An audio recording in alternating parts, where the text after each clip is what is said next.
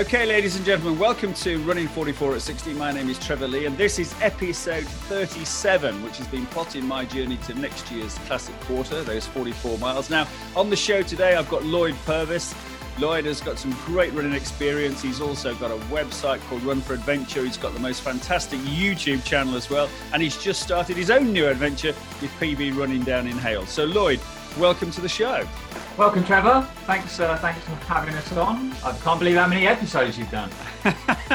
Neither can I. It's been going about 13 months, Lloyd, but nowhere near your 100 plus videos on your Run for Adventure site. I mean, that is extraordinary. I mean, tell us a little bit about those. Yeah, it's it's been a journey. It's been it's been an adventure, if you'll excuse the pun. Um, you know, it was it was it was something that we made a few short running videos many years ago of races we went to, and then I was building up to go and race uh, a big race out in Europe called UTMB. Thought I would capture a few videos of my build up training, and then you know hopefully capture a video of race day uh, and it kind of went from there. You know, I, I, really enjoyed the whole process. I was always quite a creative person at school, and maybe lost that sort of uh, avenue to get my creativity out. And just having the YouTube channel, making content, building an audience. You know, we get some great support on the channel, and it's just a great thing for us to to have to look back on as well. You know, you're sort of documenting your running and your adventures and and it's there for you to go back and look at any time. So it was a steep learning curve. You know, we hadn't really done a lot of, of that type of thing. When I look back at the early days and the original content, I kind of cringe a bit, but you know, everybody's got to start somewhere.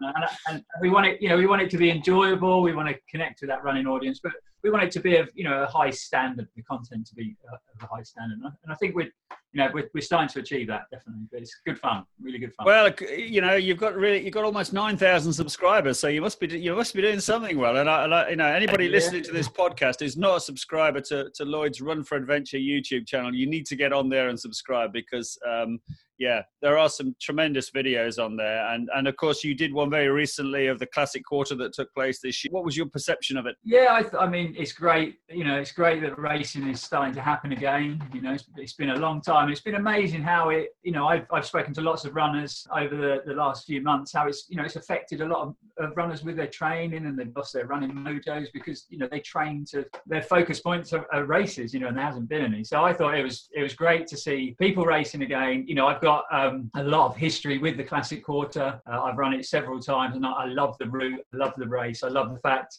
that you know if you're in Cornwall, it, you get great support out there. You know a lot of the runners, so it was great to. Even though I wasn't running it, it was great to be out to encourage people, cheer people on, chat with people along the way and you know just to see people out racing it's, it's good. It's hopefully we'll see you know a fair bit more of that. Oh, when you've been running the classic quarter you said about the the road really taking it out on you you know at that stage even though it looks as though it's quite early. So tell me a little bit more about that because i need to be prepared for that.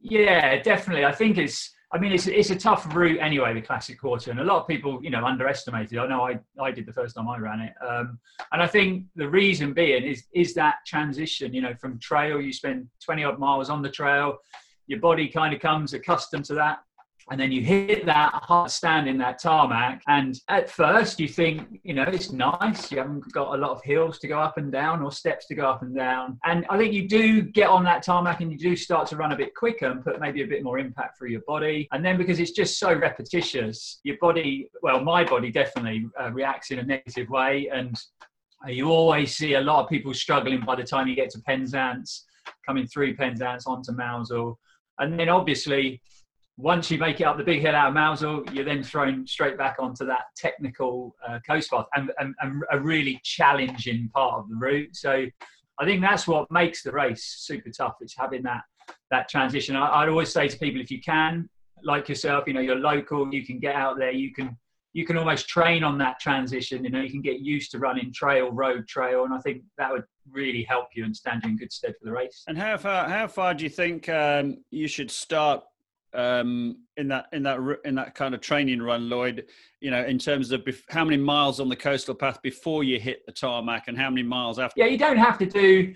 You know, I think uh, a few miles before, run the whole road section. You know, a few miles after on the trail. I think that that would suffice. You know, you don't have to do mega miles. Um, it's just, I think it's the more times you do it, the better, rather than having big periods of trail before. I just think similar to triathletes, they train on their transitions, you know, going into transition, putting their kit on, changing their kit, going out on a run or bike or whatever. But um, I think it's a similar thing to that. I think if you could do two or three miles on the trail, run that entire road section and then two or three miles the other side on the trail would, again would it would give you a, a, big advantage your body would start to get accustomed to that transition and even then obviously on the day as ultra running is you know it's it's it's a on the day thing it can still you know it can still go it can still go wrong and you still have to dig in but um, i think it would it would really help to train on that transition and and uh, would you recommend uh, changing shoes uh, for the tarmac? Uh, I mean, some people do, uh, and it can really help. I think because of, because it's a summer race, you don't really need a trail shoe with a super aggressive lug. You know, it's not like running on the coast path in the winter. So I think you can get away with a trail shoe with a, a, a slightly uh, less lug on, a bit more cushioning that actually you know is designed more for sort of crossing over trail running, a bit of time tarmac, bit of trail, and then you know it saves you that time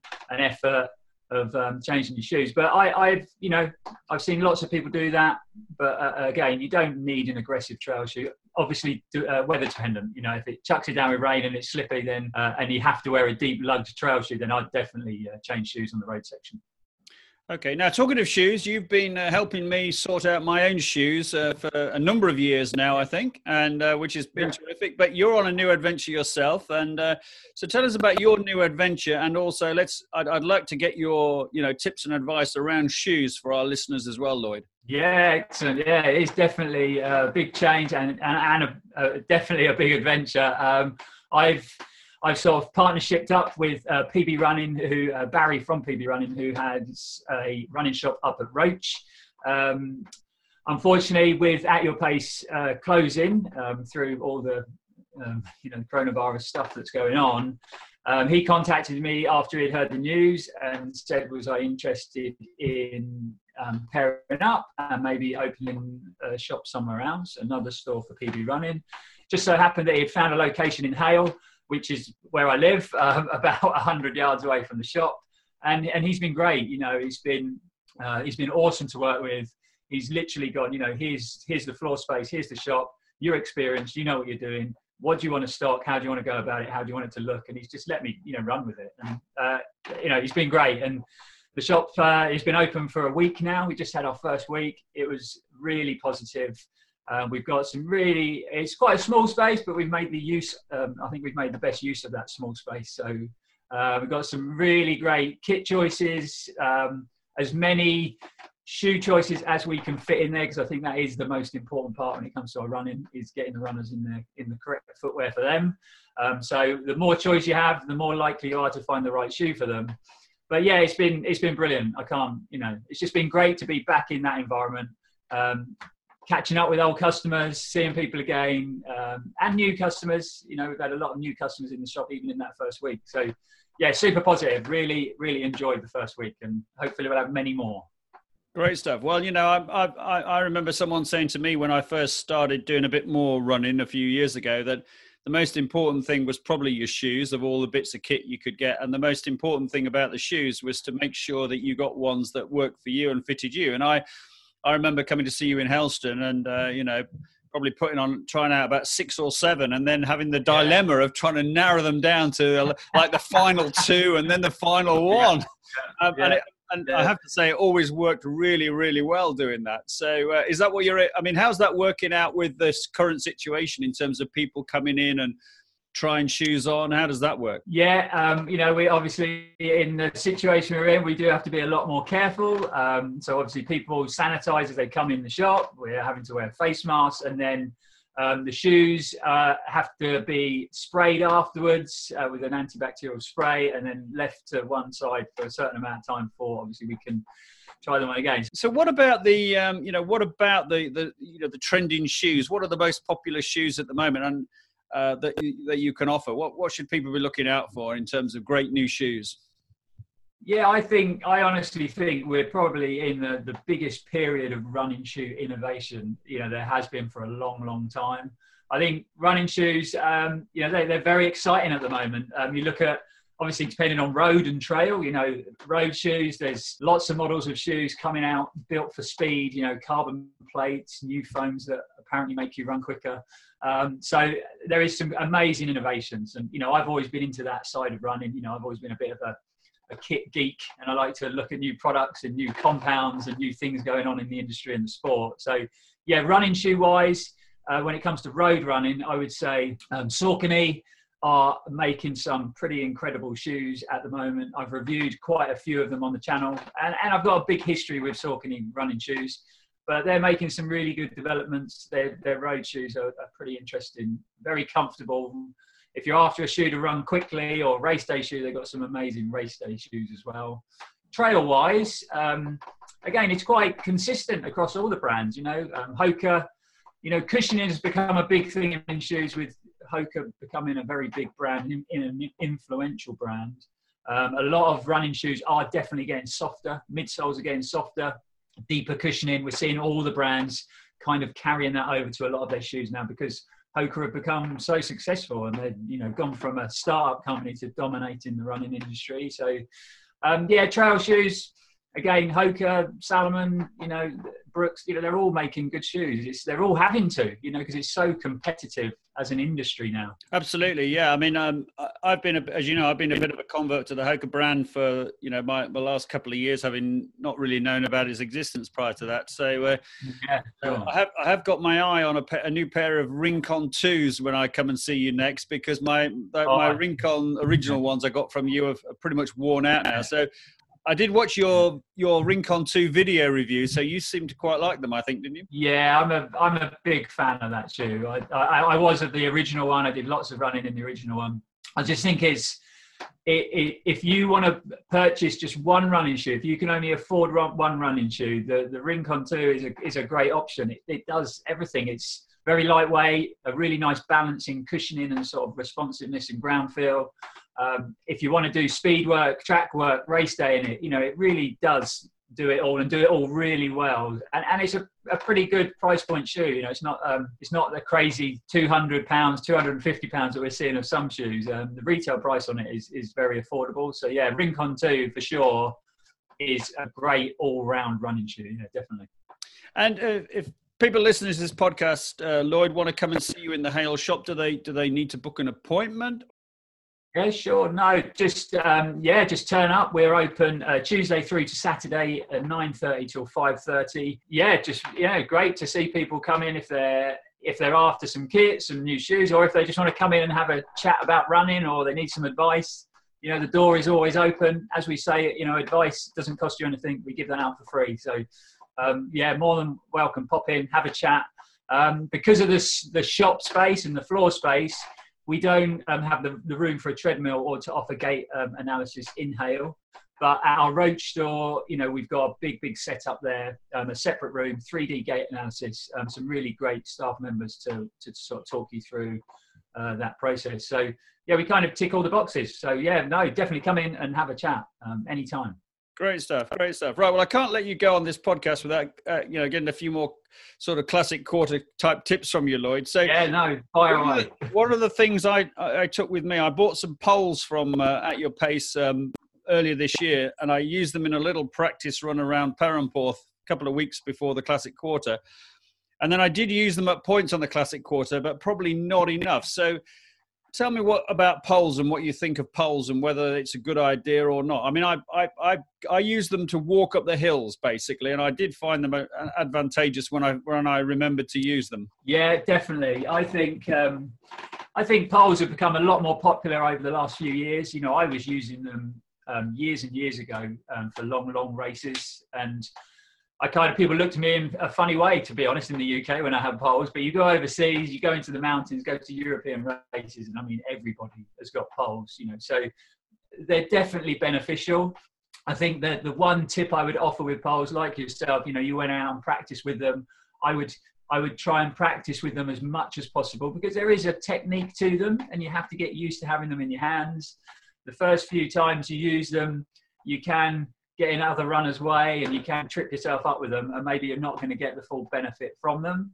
But yeah, I think over the course, even on you know the distance you ran at the Classic Quarter, or definitely if you're doing the whole thing, I think what happens is a lot of people will carry poles and they maybe only start to use the poles when they're starting to struggle and suffer as a bit of an aid. I, I, I, personally think it's better to, to use them before you get to that point because obviously it prolongs um, it prolongs the effort until you do start to suffer. So yeah, even on even on a course like the classic core where you've got lots of short, sharp climbs, I think it helps you going up. I think it can help you going down. If you start to really struggle uh, and you're feeling really fatigued, uh, you know they also give you another point of contact, you know, which can make you a little bit more stable, especially on technical terrain. But again, the, the be all and end all is you have to practice. You have to get used to them and almost become second nature to really, really get the sort of benefit out of them. But yeah, I think maybe you should have uh, use them a little bit more, Trevor. You know, um, you know, take them out a bit more and, and, use them a bit more just to benefit. But yeah, well, I, I agree. Like there was a there was a section, uh, I think it was around Kynance, where you go up a like a grass field or something, and it just goes on and on yes. and on. But at the bottom, yeah, yeah. It, doesn't, it, doesn't, look as though you. And I was thinking, oh, do I get my poles out here? It's only about three miles in, as you say, and yeah. um, if I wrecked it, uh, I would have known to get them out straight away because it, it, you get to the top and then it goes on again. And, and by the yeah. time I got there, I thought, oh, it's too late now. But um, yeah, yeah, so there were there were yeah. definitely certain sections, but I haven't I didn't use them on the downhills because I'm I'm always worried about tripping over my own feet on the downhills as it is that without the poles as well. So, but uh, I, might, I might have to practice that one a bit better. Right. Well, uh, so any any other you know classic quarter tips you can give me, Lloyd? Well, as we kind of work towards wrapping this podcast up. Um, yeah, like I said, the, the transition is really tricky. Um, obviously, if you can get out on the route, if you can run as much of it as possible, um, I would definitely advise that. Just so you know what's coming. You know, if you're local, you've got no excuse. You can get out there and run it. Um, and I think my the best bit of advice I can offer if you're running the classic quarter is have a big smile on your face soak up the views, you know, have a look around, take in them spectacular views, even when you're struggling. You know, if you're struggling um, and you look at some of them views, they give you energy, you know, they give you that energy back because it is um, a spectacular course. And another bit of advice, which I think is something that when I first ran it, I didn't do, is um, as you leave Porthcurno and you get back onto the coast path, as you look up, you can see Land's End. You can see it standing out quite clearly, especially if it's a clear day. I think the best thing to do is don't look at it. look down at the trail. look down at the trail. Get on with your running because it looks a lot nearer than it is.